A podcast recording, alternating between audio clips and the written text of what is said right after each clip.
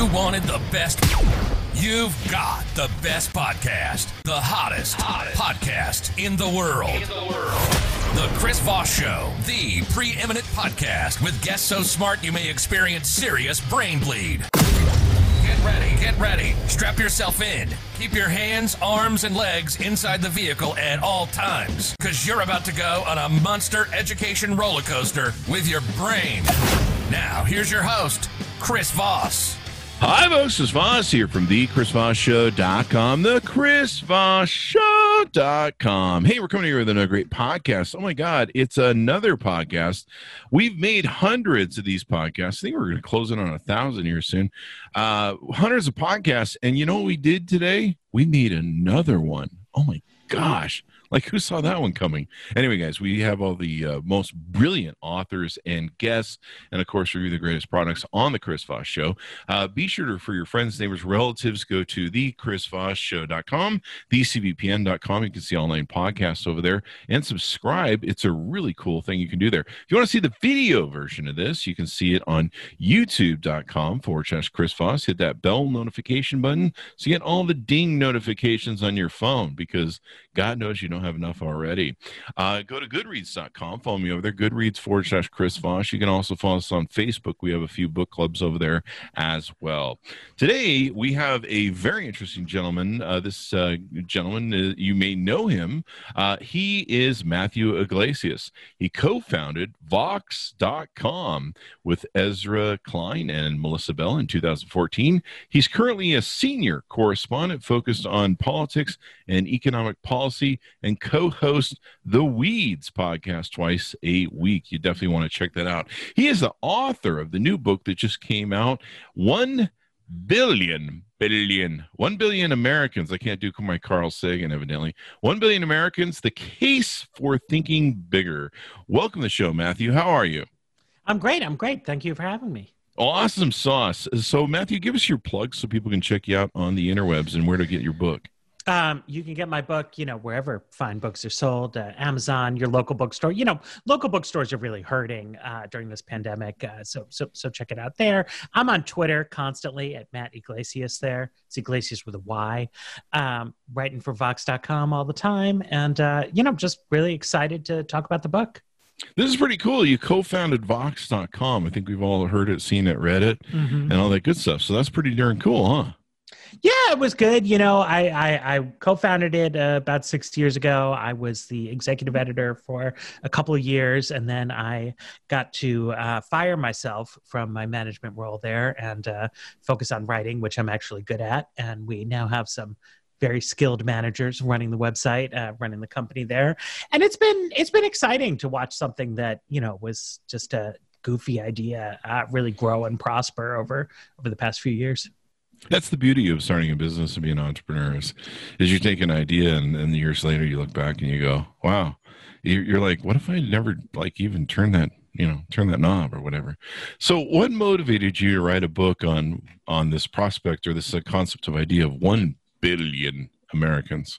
Sure. Uh, so, uh, you know, there's a there's a lot of different ways you can think about it. I, you could do like a serious way, but I've I've been promoting this on on enough podcasts now. I just just tell you the truth. Um, and you know, people would ask me, it's like, oh, you know, you want to write a book about this, you want to write a book about that, and it always seemed like, well, if I did that book, it would be boring, right? Like a lot of books, it's kind of you start with a strong article, and then you're just padding it out with filler, um, and I didn't like that so I didn't want to write a book. Um, but I got this I bug in my head, just the phrase 1 billion Americans.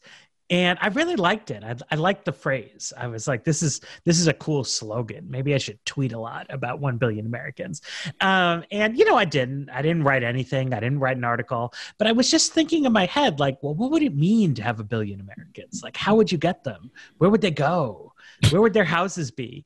Uh, and I started to see in my in my mind like all kinds of chapters, you know, like one about how we could improve immigration policy and get more people, one about how we could do more to support parents and children so people could have more kids, one about housing, one about transportation, one about the economics of population growth, one about just the basic facts as to how sparse this country is, and loop it all together. The idea that like these are all just good ideas on their own merits. They'll make us a, a happier, better, wealthier country, but but also fundamentally they will allow the United States of America to continue to play a sort of preeminent role in the world at a time when I think a lot of us have seen increasingly, you know, disturbing news out of China, this growing anxiety about Chinese influence in the world, and anxiety about America, right? Both people who vote for Donald Trump because they feel like we have to make America great again, and people who vote against him because they feel like this is not who we are as a country this is not what america is about.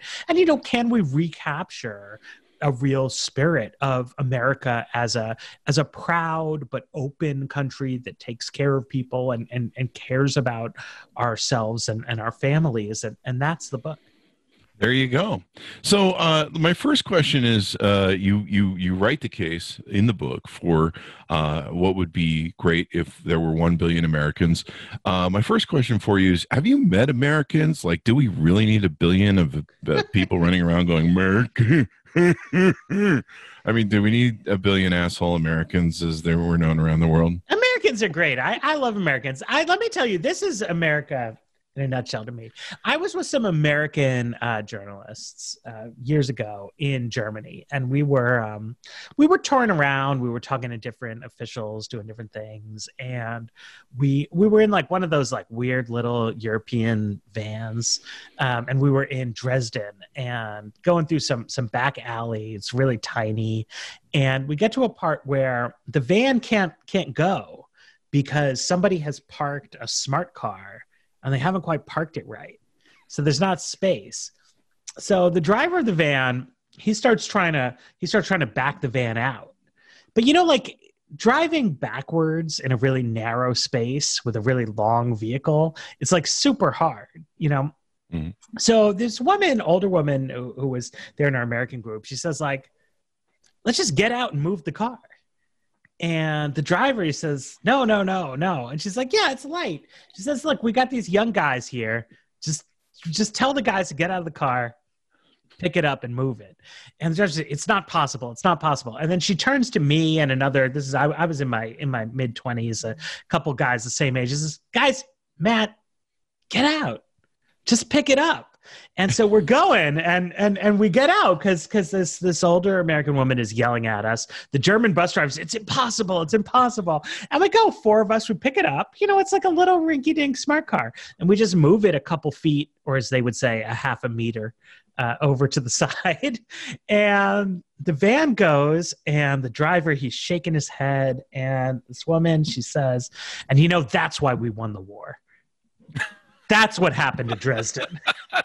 we moved the smart car. That's and, why we overthrew the Nazis you know and it was it was a classic obnoxious american moment you know uh, yeah. but i do think that it's true i mean it's not true that that's that's why we won world war ii uh, yeah. but that americans are characterized by a can-do spirit mm. and a sense of trying to find our way around and through obstacles this is a country that is populated by people who made the difficult decision to come here, you know, to improve their lives. Um, and that's something that almost all of us here have in common that's very deep into our culture. And it it's a country that believes in doing big things and sometimes we can annoy other people with that. Sometimes we can be obnoxious we can be rude uh, we can um, elect a maniac to be president. Like things things can go wrong. Uh, but like i i do believe in us and and in our ability to achieve this mission of 1 billion to have a second american century and to meet the concrete challenges. It's like you know if we triple the population we're going to need some more bridges. Uh, yeah. we're probably we're probably gonna need a train somewhere. But like i think we can do that stuff. Yeah. The uh uh so uh, what is your idea to get 1 billion americans? I mean I lived in Utah for a while. Are you just mm-hmm. gonna have the Mormons keep doing what they're doing, or what's what's up with that? Yeah, they're doing great. We're just all gonna. Um, I'm gonna get. I'm gonna get the Book of Mormon because they're they're on their way, man. They're. they're um, I'm, I'm just gonna. They're not a billion. I'm gonna. I'm gonna tell everyone the good news about the Latter Day Saints. Um, no, so you know, there's there's two ways to get more people, right? The fast way is you let more of the foreigners come in. Um, mm. And why not? Like, why why are we expending incredible resources? You know, we have more people working in immigration enforcement than working for the FBI, and wow. you know, like the people the FBI catches, like bank robbers, kidnappers, the mafia. Like that's really bad. We should we should investigate those crimes. Um, yeah, the president. Uh, you know, people want to move here, and look, it's important. Like we have rules. People want to enforce the rules. I understand that, but like we can make it easier for people to come legally instead of being like, well, my grandfather came the right way. And like, yeah, so did mine because it was easier to yeah. come. Yeah. Um, so, so let more people in. The other way is, you know, we we grow our own, um, and that means looking at the fact that people are having fewer and fewer children over the past 40 years and they say that they are having fewer children than they would like to have and they say that the biggest thing driving that is the cost of childcare and so we need to have some programs to help people with that, just like we mm-hmm. we have Social Security and Medicare so that people can retire. And we have to consider that you know people in their twenties, um, you know, which is when people have kids typically um, don't have the financial resources to meet the modern costs of childcare and you know and other things car seats all, all like that and we need to we need to give people some help and then we can we'll have more babies we'll have more immigrants uh, we'll bump the growth rate up not not just anything crazy but we could grow our population as fast as canada's population is growing or as yeah. fast as we grew in the 70s and that puts us on course to triple by the end of the century to stay ahead of china and uh, rule the world and I kind of jumped ahead because I really wanted to get that Mormon joke in there because I, I, have issues. We're all uh, here for Mormon jokes. Oh, that's, oh, shit. There you go. That's really why I wrote the book. I mean, I mean, certainly, uh, whoever the gal is running, I, have ignored her name on purpose, but I think she has like seven kids, and you're just like, what's going on over there? Um, but uh, jumping back, let's lay a foundation on why this is important because this is something I've actually thought about. One of the things that made uh, America kind of like this rising power uh, of an empire in through the last 250 years is because I think we had a, a, a pretty fast growth in who we were, at least from an educational basis. We put out more engineers than any country in the world at one time. Uh, we we educated more people. Um, it, we we kind of went through this whole. I think you know the wars helped us uh, from a financial basis, an aspect of of uh, growing things at least up until the Iraq War, I suppose.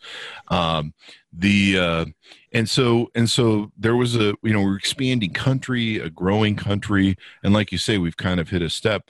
And in recent years, you know I've I've been watching since I was young. Uh, you know the prospect of like uh, eventually China is going to figure out how to quit being a poor country. They've got you know billions of people over there. Uh, they just actually figured out that their breeding law was stupid and was working against them, um, and and it's going to turn. It was going to turn them, I think, into the most uh, biggest uh, economy in 2025, but I think now that's been reset or pushed back because of their GDP manipulation. So what what are some of the things extenuating to that? I mean, what's the what's the benefit to, for us to go to this, and then we'll get in the weeds of why of how we should do it. Well, you know, there's a lot that comes with size that we take for granted. Uh, size is everything. States, size matters, is what you're saying. Absolutely, it does. no, I mean, so the United States has been the world's number one economy for a bit over 100 years. So nobody who's alive today, you know, knows a world where that's not the case. But the gap is shrinking. Um, so it turns out, you know, it's interesting question. When will China overtake us? Uh, nobody knows, not just because it's hard to predict the future, but because the actual measurement is subject to sort of dispute and uncertainty. Uh, but if you look at quantities, you can see in certain areas, China is the number one market for movie box office. right? Mm-hmm. So if you are releasing a new movie, you have to care most about access to the China market. And what's happened, PEN America has done this great report about this, but that means that it used to be if the Chinese censors didn't like your movie, you know, you didn't show it in China. It limited you somewhat. But now China's the whole ball game. So mm-hmm. every studio lets almost every movie be censored by the Chinese government. And then you saw when Daryl Morey, the uh, NBA general manager, when he tweeted support for protesters in Hong Kong. And the Houston Rockets got taken off the air in China. And NBA players, all kinds of league executives, they criticized not the Chinese government, but him for speaking out in English on Twitter, which is banned in China anyway. Yeah, you know, it's it's not like he was saying like, "Oh, I want to go do a protest like in the middle of a game that's hosted in Shanghai," right? And so instead of economic interdependence spreading democracy to China the way I think a lot of people had hoped, it's done the opposite. It gives China the opportunity to export its own speech and thought controls uh, into the West, and you know, you can try to counter that with you know trade moves like earlier this summer we were going to maybe ban tiktok uh, but then i guess we didn't. But like messing around with like video meme apps is not it's not going to get the job done right you have to think about we were joking around about about world war ii always a, a funny lighthearted subject earlier and you know you look at it and it's like well okay why was america able to intervene decisively in that war and it's because we had the biggest economy in the world, right? Mm. Franklin Roosevelt said, Well, we're going to be the arsenal of democracy. That wasn't just like a nice speech. And it's just not something that, like, the prime minister of New Zealand couldn't say that. He could yeah. say, well, we'll be the arsenal. It's like, no, like, you'll, you'll give us some wool, you know? Yeah. It's, like, yeah. it's a little, it's a nice country, but it's, you'll wait our tables. Um, and, is my asshole American? No. and then the so you know so one thing is that is that size matters. The other is that it matters what's going on in the world. You can look at a lot of little countries, you know, Finland, New Zealand, whatever, and they're nice, but they are operating in the shadow of the United States of America, right? Mm. If you think about a world where the Chinese market is the dominant consideration in every company's uh, decision making, in every government's trade policies, life is going to get worse for us, but also for all the small fish out there who've like they they've been used to complaining about America, and you know, God knows we have our flaws, uh, but it gets way worse. It gets yeah. way worse than the United States. And that's what we're staring down the barrel of. And our politicians, you know, it's not like you hear Trump or Biden or Lindsey Graham or anyone else. They're not like, here's my plan to like make do as number two right? They're all like, well, we're going to restore America. But it's like, well, how? Yeah. Right. And so I'm trying to take the commonplace of American politics that like we should lead in the world and take it seriously. Like, how can we do that? You know, you bring up a good point, and and and you know, I've always kind of understood this, but I've never heard it said in a concise manner. But uh, it, sadly, a lot of politicians try and say we're going to make America great again, and they think that by rest- they're using it as a racist trope and restricting immigration makes America great again, or or somehow going against globalization will make America great again with a populist nationalist agenda that we've been in. Um, but really, what made America great again was that American exceptionalism you talk about, the can do. Let's build the bridges. Let's do the thing. Um, you know, I, I, heard some people talking about how one of the greatest opportunities we've missed over the last while is not leading in global in uh, uh, global warming. When we could be outputting so many different products like you know tesla's doing and different companies are doing and we could we could be exporting that to the world. And our exports have really fallen. I mean a, a lot of our intellectualism has been has been sent overseas. You know, people come here and and they go overseas with their their ideas. We don't encourage them to stay here. Certainly, our immigration policy doesn't encourage them to stay here. And and there's an old axiom that I use for all the companies I ever built: if you're not growing, you're dying. Right. Mm-hmm. And the same applies to a population and a, bu- and a business of, of running a country. If you're not growing, you're dying, right? Yeah, absolutely. And you know, to to your point about you know, immigration policy, right? You know, historically, the United States has been a great place to be an inventor or to be an innovator. And so a lot of people have wanted to come here to do that. And some of that is just because, like, we're great, but other people come here because other people are coming here. You know, it's like you, it, it just kind of It's like builds on it. Right. I mean, it builds on itself, right? It's like you, you, to go to the everybody, everybody knows that if you're ambitious and you have big ideas and you want to build big companies, that the United States is a good place to do that.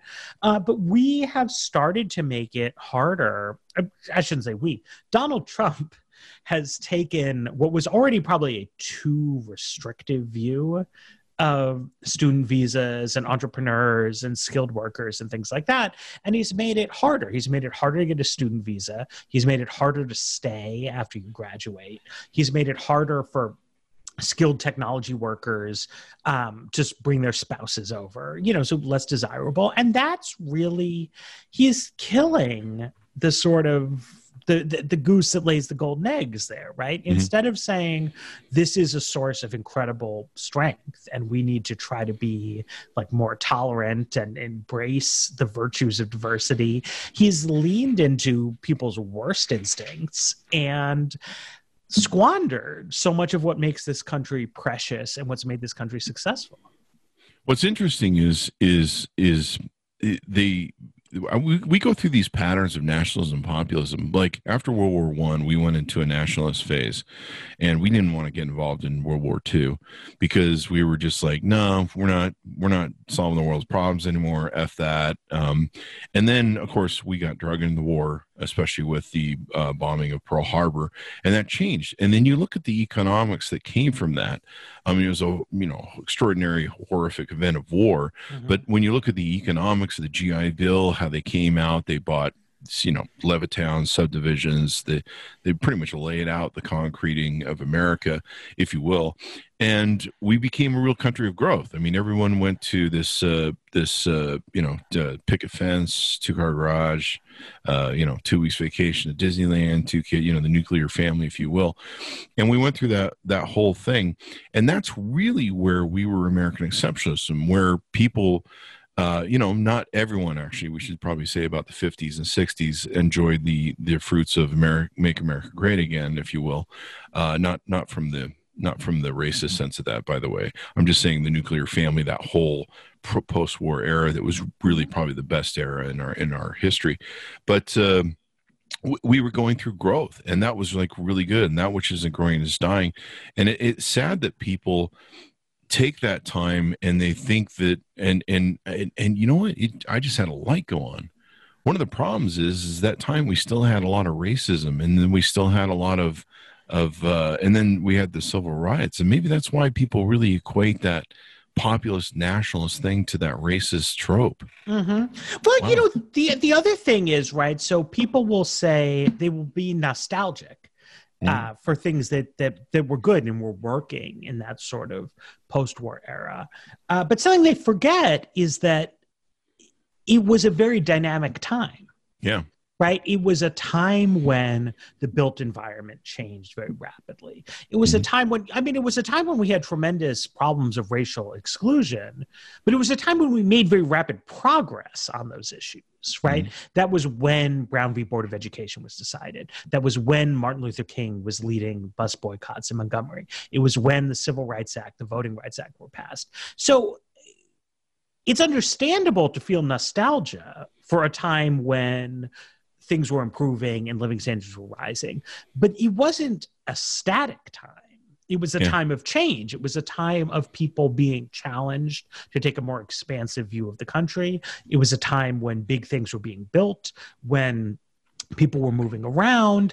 And so, if we wallow in nostalgia, we can't possibly capture what was actually valuable about that time, which is it was a time when, as a country, we were open to change, right? Yeah. When we saw ourselves as having surmounted big problems of the war, tackling big new problems of the Cold War, going to the moon, opening up the, the, the crabgrass frontier of the suburbs. And, you know, the United States has become a country that is very um, crabby you know, with a lot of people fighting each other, a lot of fear. Mm-hmm. Trump is running around, you know, it's like Cory Booker, he's going to destroy the suburbs.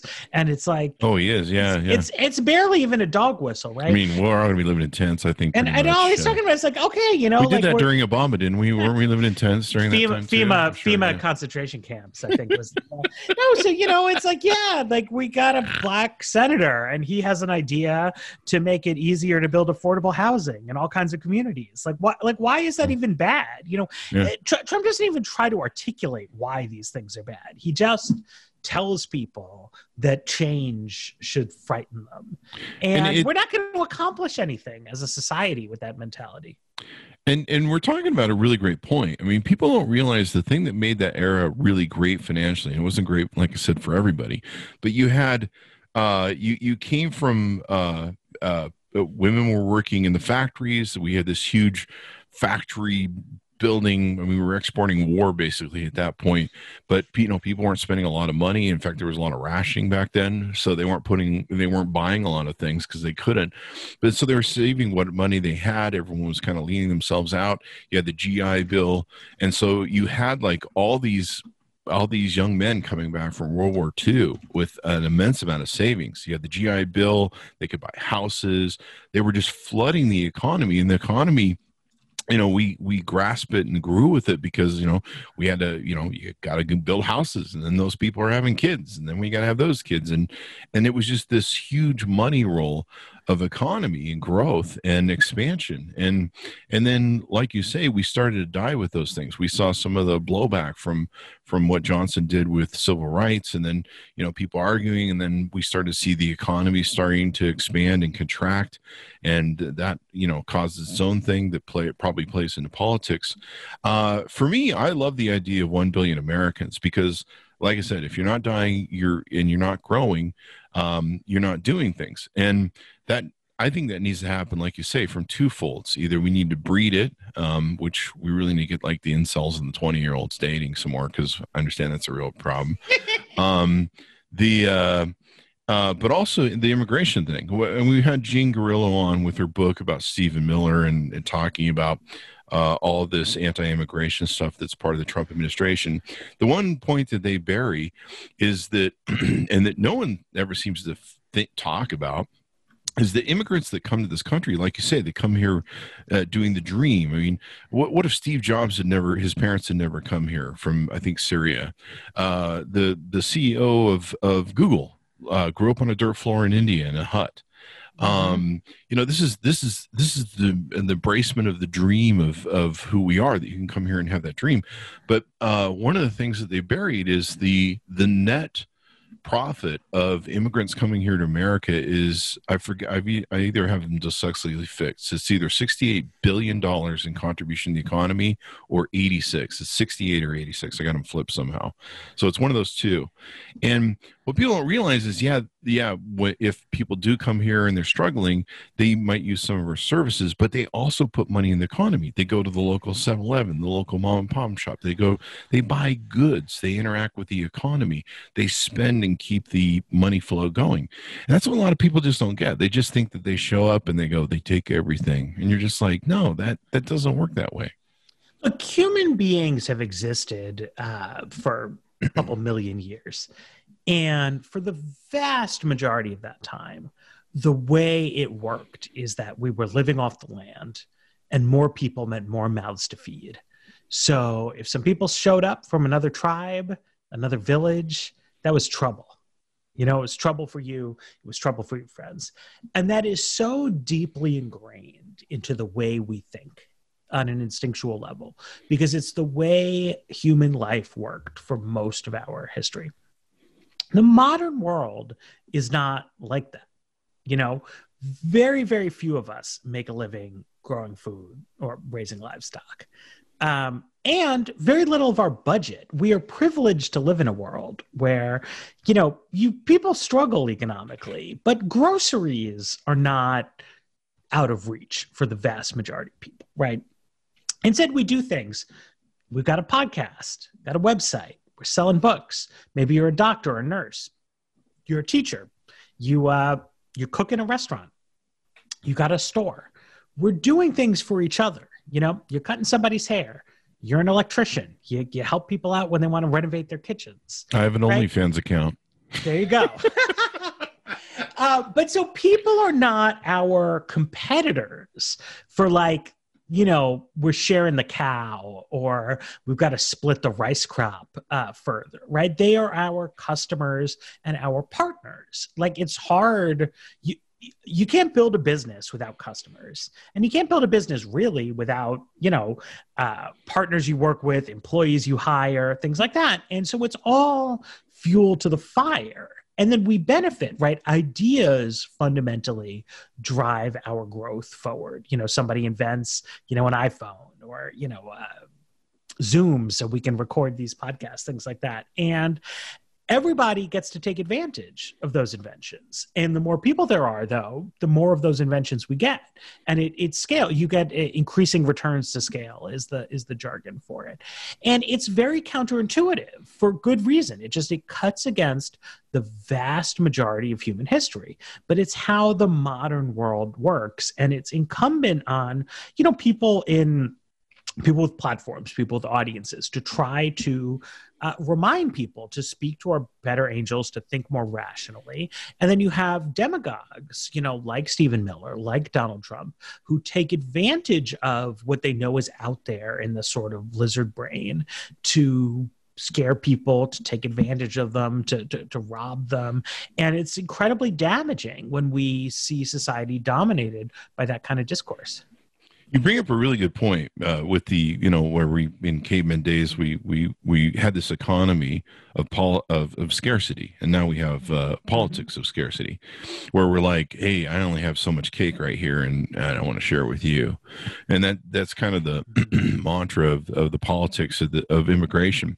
And you know it really resolved when you look at the problems of some of our uh, american problems like the, the rust belt uh, which used to be this huge steel industry. And so many ideas moved out of there. And people have moved out of those areas because they've become scarce for jobs. They've been scarce economy. And so a lot of people go well we we should blame the immigrants or we should blame globalization and china and, and mexico and they're our problem et cetera et cetera. When that's not really true the problem is is there hasn't been enough ideas especially in that area and enough people living in that area that have thought of something new instead they were just like well we just we did steel and i guess steel isn't big anymore. So we just got to go where uh, things are better. And to me the concept of what you have in the 1 billion americans is you know these the flyover states that people talk about the these places. I, I feel for these people. I, i've seen some of the videos of some of the places they're in in like michigan and and and desolate uh, ghost towns. And, and where the economy is dying the the the you know gentrification where it's it's just the old people dying away and there's there's no one to refill these things. If if you look at places like minnesota where they bring in a ton of immigrants where they've come and revitalized an economy and they have a buying power and a, and and stuff and and it just makes a huge amount of difference. And if we would learn because that's what made america great was that exceptionalism and that like let's build ideas and and being the melting pot of of the world where everyone came here and and melted together. And out of it we created this american exceptionalism which really wasn't american when it came down to it, it was the melting pot of of all those people. But if we uh, if we open up an immigration policy and had people come here they could help fill some of these some of these places. Like I one of the things I used to do in living in Vegas between Vegas and California for several years is I used to drive that road between Vegas and California and I'm like there's a lot of California here that's freaking empty and it's 4 hours from the ocean which is better than probably Michigan. I don't know. Michigan's a nice um it's cold there. I'm just that's my point. But uh you know there's so much we could do. And I was like, you know, back in the 2016 election, I'm like, maybe we should just move these people that are in these places Mhm, that, you know, we, we move them where the jobs are. But really your idea is much better. Let's let's open up the the floodgates. I mean, we don't need to bring everybody in. We need to vet them. You know, certainly we don't want ISIS people coming in here. But you know, no ISIS people. That's Yeah. not the one billion non-ISIS people. One billion non-ISIS, uh, but you know we're kind of growing our own ISIS over here, so we got that going on. You know, I'm afraid of people who look like me. That's who I'm afraid of blowing up stuff and shooting up stuff. Uh, but uh, uh, you know, the, the thing I learned a long time ago with business as well, you know, not only the growing mantra, if you're not growing, you're dying, uh, but also the uh, the exception, the the, the uh, I can't find the right word for it, but the one rule I had in my business is I didn't have all the ideas, and no one had the monopoly on all the good ideas. And so I would go to my people and go, okay, so here's what we're trying to fix, or here's what we're working on, or here's what we're trying to innovate. uh, who's got ideas? And the one thing I learned is the people you think don't have ideas have some pretty good ideas, and you need those mm-hmm. people. And I didn't always have the answers. I'd go mad, you know, going, I got to come up with the answers. I'm the CEO. And having those people that have the ideas that generate and, and stuff like that and you can't you can't walk down a line of people and go well you're poor you're rich you're educated you're not educated you're this you're that you're whatever you can't you can't look at people and go you know you're the difference between having the ideas being successful or contributing to this economy or not contributing to this economy. And it's really sad that we've been polluted by politics where we don't think this is a great idea yeah, I mean that's exactly right. You know, you were talking about, you know, if you're not growing, you're you're dying, and, and it's true of businesses. It's really true of communities, right? When you go to a place like Cleveland, uh, which is a city that it has some real assets to it, but it was hit by deindustrialization. It was hit by suburbanization, and it's hit by the fact that you know, to be perfectly blunt about Northern Ohio, it's cold you know, mm. it's so people they're inclined to move someplace warmer and they've had some some negative shocks to their economy. But so now you go to Cleveland and well, you know, they've got pensions uh, for their fire department, their teachers, things like that, that accrued in the past when the city had more residents. Uh, so that's hard, right? You got fewer people paying those kind of old obligations. So the city services are not as good as they would be in a growing city. Uh, there's no there's not much like construction jobs, right? Hard hat kind of stuff because the city is shrinking. Uh, because you know it's shrinking. If you're young and you grow up there and you've got a great idea for a business, you're more likely to take it to some other city, to Nashville or Austin or Vegas, Charlotte, someplace that's growing, right? So the lack of growth now hampers growth. Mm-hmm. And leaders in a city like that, they're hoping for some big shot, right? So it's like maybe I will land the national, you know, battery technology, whatever prize. You know, we'll get this the Amazon warehouse. Yeah, the, the Amazon, you know, right, HQ2. But it's not just Cleveland, right? Toledo is shrinking. Mm-hmm. Cincinnati is shrunken. Akron has shrunk. Detroit. Detroit. Milwaukee. Buffalo and then littler cities, right? Hartford, Utica, Rome, and it's it's too many. St. Louis has actually shrunk even more than Detroit, and you can't like HQ2 your way to victory for all these places. But you can go to places, whether it's Minnesota or whether it's a, a, small town like Lewiston, Maine, and people have come there as refugees. And to them, it's like, okay, yes, Maybe Lewiston, Maine is a little bit cold and a little bit remote, but it's way better than Somalia. Like they are thrilled to have the opportunity to live in Lewiston. and once they're doing that, it becomes a vibrant place where other people are also thrilled to live because there was never anything wrong with Lewiston. But like the paper mill closed closed. So it hurt their tax base. They lost their jobs. Main Street had businesses that were shuttered. And it's ugly. Like that's not what people want. But then some more people move in. The closed businesses, you know, the storefronts reopen. So now it's nice. And now, you know, because you got some foreign people there, you've got restaurants that you can't find elsewhere in the state. People come in. And, you know, most people in the town aren't refugees. They're not necessarily going to the Somali restaurants even. But just once you start, your population is growing. It's like you need a plumber plumber, you need an electrician. You're hiring teachers instead of laying them off. And it's just a growing, thriving community, and you don't even think about it. But we need to do something to sort of draw a line under the crisis of decay that afflicts so many of these Midwestern and Northeastern cities. And it's just a tragedy to have people who are clamoring. They would love the opportunity to come move to some of these places that are more affordable. Um, and we're we're keeping them out. We're like locking people up rather than you know screening them and saying, yeah, you know, like do a background check. I mean, do whatever. But like, yes, like make a pathway for people to come in.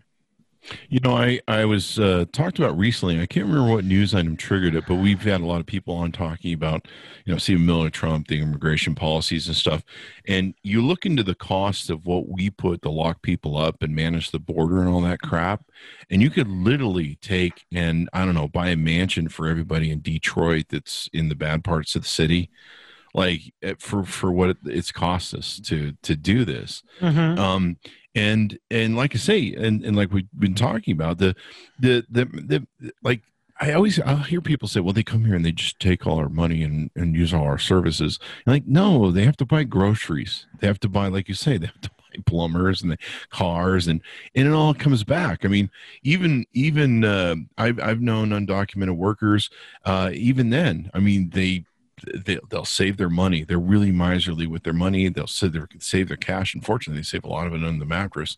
Um, but when they go, they'll they'll drop cash and they'll they'll buy things and they'll and even then the the way we restrict, come to think of it, people from interacting with the economy. I mean, I, mean, I think uh, uh, California just finally broke down and you know let people that were undocumented have driver's licenses. I think if I recall rightly, or at least get an ID card, because you you've got to have them in the economy. If they're in mm-hmm. the economy, they pay taxes.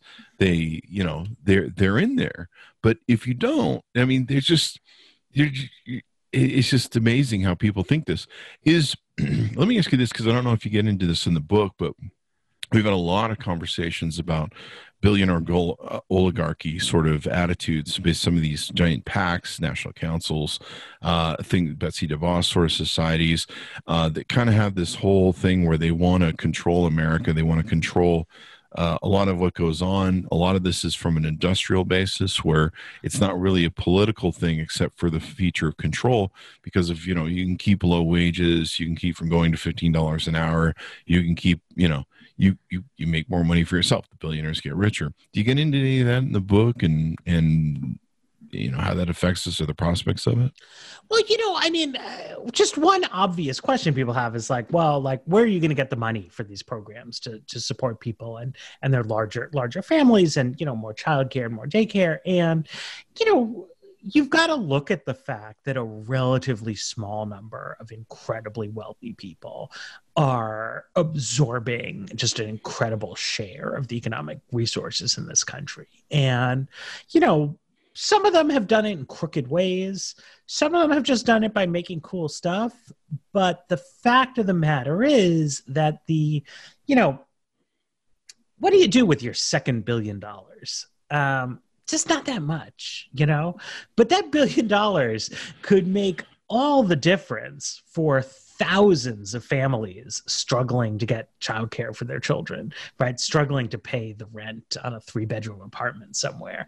And there's just so much we could do to unlock the potential of the country by saying that, like, you know what what was the, the old line about what why do you rob banks? And you know that that's where the money is. Like I don't, I don't i don't i don't i don't per se bear the billionaires any ill will. Yeah. um but like but th- but that's where the money is. You know we've got big stuff that we need to do. And i think people know that right? Like if yeah. if people, there was if there was an alien invasion tomorrow and you know like the lizard people were enslaving us or something. Uh, republicans wouldn't be out there being like well how are we going to pay for that? Right? It's like we know like you take you got to get the money from the people who have the money. Um, the problem is like they just not take the problem seriously. Uh, but but we need to you know we fortunately don't have aliens invading uh, but we have people who can't get the necessities of family life together. And so we got to get the money from people who have it and uh, do what it takes. Yeah, and I think but this is why books like you're important to educate Americans because really, you know, you, you you hit on it. During Kennedy, we had this vision and he's like, "We're going to the moon." I don't know how the fuck we're getting there, but we're going to the damn moon. And and we set these goals you know? Uh, we had these visions uh, uh, it, it, i, I kind of sound like uh, what's his face in the news it was the newsroom where he gives that speech about how america's not great anymore? He goes damn sure we used to be. We used to give a damn. We used to go to the moon. We used to care about things. And and we had leaders during that time that had visions for us that went, we're going to the moon, we're going to do this, we're going to do that, we're going to be the exceptionalism in America, we're going to spread democracy around the world. Um, and then we went to leaders that have this scarcity of, of economics and politics that largely are just doing that for control. I mean, clearly the reason they're doing racist and anti-immigration things is because it gives them power they they you know they can they can get into someone's deep-seated fear of scarcity of rationing and play on that and get power. I mean that's really what what's at play here. I mean if if there was if those people didn't respond to that donald trump wouldn't be president right now. He, we'd, we'd be like you're stupid. And there was a time in our life where we would have looked at a guy like him and gone that's dumb. We'll vote for jfk Mm-hmm. And uh, I think that's probably the, one of the real problems is because we look to these people for leadership and they take us down these dark roads. Uh, you look at Ronald Reagan and, and, and issues there. You look at uh, George Bush. I mean, I mean, the trillions of dollars we put into Iraq and trying to empire build over there uh, is just extraordinary. Meanwhile, you know, we've raised some of the dumbest things. Do you get into any uh, of why these young people aren't breeding as much. I know that's one of our issues we're having. Breeding, you know, I I, I don't like to put it in those terms. Look, people say people say they survey them. They say, you know, um, like how many children would you like to have? And it's about two two and a half. Um, on average, obviously, people don't want to have have a child. Um, and then they look, you know, so how many children do people actually have these days? It's a little bit more than one and a half. Um, and so they asked people, it's like, well, why don't you have as many children as you wanted to have? And number one item they give is childcare costs too much. Number two is by the time I was financially secure enough, I was too old. Mm. Number three is something else. Um, number four is like also about cost, and just like that's the issue. There's so, so I discuss in the book. It's called Baumol's cost disease, but it's like a fundamental sort of law of economics, and the cost of things that we can't get more efficient at goes up over time, and it's just like if you've ever taken care of a little kid, you know, baby, little kid, it's just it's labor intensive you know like your computer doesn't help you the internet doesn't help you um, you just gotta you gotta you gotta sit there and do it you gotta watch them with your eyes you gotta change diapers with your hands and now maybe someday we'll have like a robot nanny and yeah. there's no problem right you know I'm, I'm not putting out like laws of universal human history but yeah. the way it is now the cost of childcare has gone up 350% since 1980 yeah. Uh, so it's no wonder people don't have children. But you know, it's not like nobody thinks babies are cute anymore or or anything like that. It's just like it's not feasible. But we can address this. Like we have Social Security and Medicare to take care of people when they're old. Otherwise, this you know we got like eighty seven year olds like living good lives today, mm-hmm. and like they couldn't do all kinds of work but like it's good so this is like what we have a society for and we need to make it possible for people to raise children what about the cost of healthcare too? I mean, that's that's another. Well, the cost of healthcare is not great. Um, you know, it's it's. I wanted it to be like a huge factor in kids, just because I like the healthcare topic. Um, children's healthcare is more affordable than other things, uh, but I mean, if you just want to look at American society. I mean, this is just a huge burden on the cost of living um, and something, you know, we've got to address. Yeah, there you go. Uh, so we could probably talk for hours about all this stuff, but it's probably better if people just uh, break down and get the book. Anything more uh, in parting, Matthew? You want to tell us about what's in the book? And I, well, I do want to emphasize that you should buy the book because That's fundamentally why we write them. Um, no, but as you know, seriously, uh, this is by design a little bit of a loopy idea, um, but it's it's a short book and it's a fun book and it is chock full of answers to the questions that you have about this. You know, um, where's the houses going to go? How's the transportation going to work? Like it's all in there. I promise you. Uh, I know what I'm talking about. Um, you read the reviews are very good. Got a lot of five stars up on Amazon, so please check it out. There you go. There you go. And and I love the idea. I mean, it would fill up. Uh, there's there's a lot of land still in this in this world, and we didn't kind of get to you know how we used to have this idea of like there's too many people in the world. Actually, growth is fairly good, and we probably come up with some really good people that would come up with really good ideas to solve some of the issues that we have. But it would refill some of these cities that are dying, and and uh, just innovation uh, ideas, concepts, just to build a better world. And yeah, we are going to be second fiddle. I mean, regardless of what uh, someone in populism or nationalism does with going, hey, we're going to take our little pie and we're going to just hold it really closely and it'll be, uh, we'll still be the best. No, you won't. the, the world will run roughshod over you. I mean, China is taking up so many resources in, in South Africa. Uh, they're pretty much buying up the continent when it really comes down to it. I mean, if we want resources, we're going to have to go to them in the future.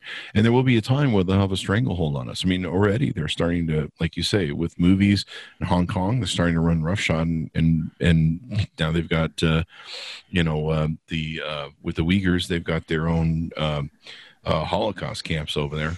Uh, you know, they're just going, we'll do whatever we want. And if if America really wants to be exceptionist, it's got to be get away from scarcity and back to what really made America great was that shooting for the moonshot and doing things that are great you know like uh people you know people ask me like why did we go to mars? Why do, why do we want to go to mars? Because there's so much stuff that comes out of that. So anyway guys uh it's been wonderful to talk with matthew.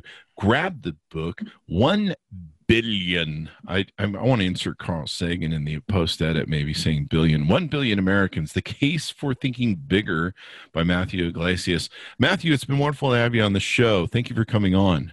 Thank you and thanks, Monitz, for being here. Go to youtube.com forward slash Chris Voss. Hit that bell notification ding and subscribe to all the different things we have going on there. Tell your friends, neighbors, relatives, dogs, cats, pool boys, mistresses, get them involved in the show. They can uh, subscribe at thecvpn.com to online podcasts.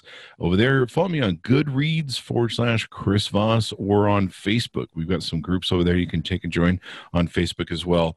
Uh, be sure to uh, register to vote wear your mask, take care of yourself and your family and your friends around you. There you go. And we'll see you guys next time. Thanks.